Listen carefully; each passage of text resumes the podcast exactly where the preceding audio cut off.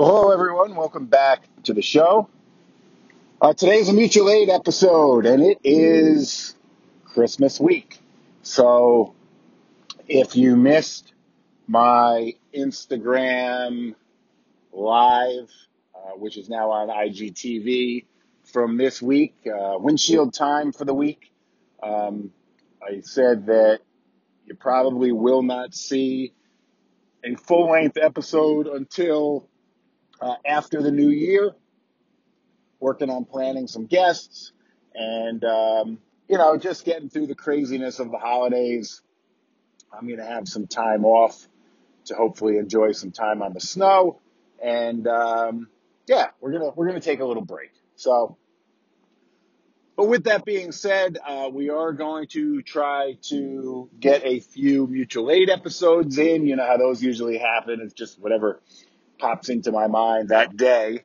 And, uh, you know, record on the old telephone and uh, up it goes. So, what we're going to talk about this week winter firefighting. Okay, winter time firefighting. Boy, how quickly you forget what a bitch it can be to fight fire in the wintertime, right? Um, and, you know, we have talked many a times on the show about uh, health and wellness, health and fitness in the fire service. And uh, Kara has talked about it from St. Florian. I've had Ian on, I've had Dan Carrigan and Jim Moss. And I mean, we've had all kinds of guests that have come on and stressed the importance of physical fitness, health, taking care of yourself. Well, my friends, that is, it can't be more evident than if you get a good working fire in the winter with some snow on the ground. Um, I had the opportunity to do that on Saturday. We went mutual aid to a fire. Uh, personally got there early, uh, was able to stretch some lines, do some forcible entry, get on the nozzle. And I got to tell you, it's been a while since I've been able to do that.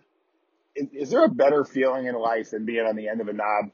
I mean, I mean, really, is there is there is there a better feeling in life than being on the end of a hose line or forcing a door or taking out a window. I, I, I don't know. Uh, I, there might not be.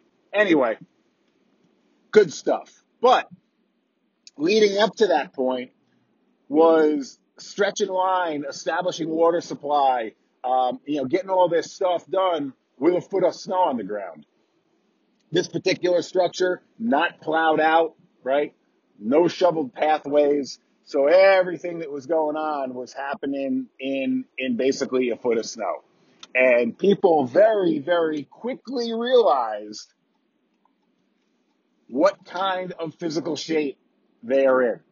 Because look, we may be able to fake it a little bit when it's a normal day, you know, full PPE, SCBA, and that's it, right? And, and, and the normal stressors of the job. But boy, you throw a little snow on the ground and you make that stretch a little bit harder, make that pull a little bit harder, um, make it harder to just physically get yourself from point A to point B. Boy, that is a quick wake up call. Um, and and look, just some of the other challenges that you can experience with wintertime firefighting, and and we saw a few of them. But you got the snow on the ground, you got the the um, structure not being plowed out, trouble with water supply because hydrants were frozen, um, non-accessible. You know, and these are things we all post about and we share to the general public. How many of you? How many of you posted a um, you know a meme or a uh, informational post about you know shoveling your hydrants uh, over the last week or so? Uh, if you're if you're in a snow um, a snow prone area, lots of us, right? You know, and then we get to a then we get to a job, and you know all this stuff starts to happen, right? We can't get water. So my point today is how how are you preparing for those wintertime operations? You know, are you are you having a drill, and it could be as simple as a tabletop to review with your membership. All right, all right, guys, what are we going to do if this happens? You know, if we respond, if you're in a hydranted area, if we respond tomorrow to uh, the corner of X and Y Street and we go to hit the hydrant and there's no water, it's frozen, what have you, what's plan B? What's plan C? What's plan D? You know, are we going to do tanker shuttles? Are we going to, you know, what are we going to do to make sure we can still establish water supply? We can still get our job done. So what are you doing to prepare for those wintertime operations? And again, yourself personally, physically, what are you doing? Right? How many times do you hear about somebody having a heart attack after a snowstorm because they're out shoveling snow? You hear about it all the time. Think about the extra stressors on your body when you're fighting fire in the cold, in the snow, all right, and just adding all these other obstacles to what we do um, all the time. Are you prepared? Are you physically fit? Are you ready? Right? If you've gone to a job like that recently, how did you feel afterwards? Some of you may have seen the post that I put up on, on Instagram. Um, I'm not sure if I put it up on my story or, or on my feed, but maybe I'll share it on my feed today or tomorrow just so it's there, uh, so you don't have to go looking for it. My peak heart rate at Saturday's fire was 179. Right, 179, and I pretty much know exactly when that was. Right, that was after stretching a couple hundred feet of line to the building through the snow. And I'm not, I'm not lying to you guys. I was freaking a little gassed. Like I had to stop for a couple seconds, take a couple deep breaths, and then move on with the job. You know, and look, I am not, I am far from as fit as some of some of the people I bring on and talk to you. Um, actually, the last the, the last few weeks have been a, a total struggle for me. Um, I tweaked my back and I, I've just been kind of nursing that. And, you know, I don't want to, I'm one of those guys that, you know, sometimes will be like, oh, I'll work through the pain. I know that's not good for me. It's only going to hold me off even longer. So I've been taking it easy, um, and not doing a lot because I tweak my back, the struggles of getting old, you know. Um, but, you know, think about that heart rate, 179. Um, if you're somebody that does not exercise, that does not work out, that does not take care of yourself, what would your heart rate have been? What would the result of that have been? What, would happen when you got to the building and now we're depending on you to, to help out and to do some work and you're just completely gassed and, and you can't do anything else, right? These are all the things that we need to think about. So if you haven't thought about this, because listen, you're not in the snow belt.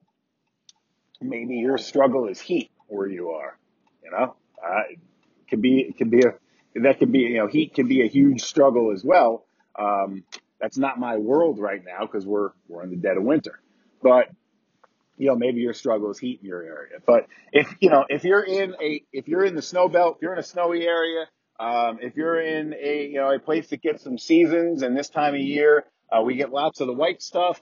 Um, Think about it. Talk to your people about it. Uh, have a drill about it. Come up with some plans. Uh, come up with some options. Make sure everybody is thinking about the things that can go wrong uh, during wintertime firefighting.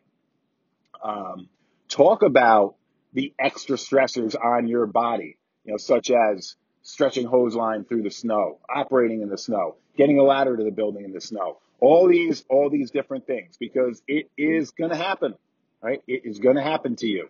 And will you be prepared as an agency and personally? So that's what I got for you today. Um, as always, hope uh, hope you find some value in this episode. Uh, my friends, I, I just want to wish you all a, a Merry, Merry Christmas. I hope that, um, you know, this time of year is, is a happy one for you, your family, your brothers and sisters at the firehouse. Um, it's, uh, it's a time of year that I have always looked forward to, and um, has some uh, has some very good memories, and uh, unfortunately some some some sad ones as well. But um, I thank you as always for tuning into the show week after week. I thank you for your input.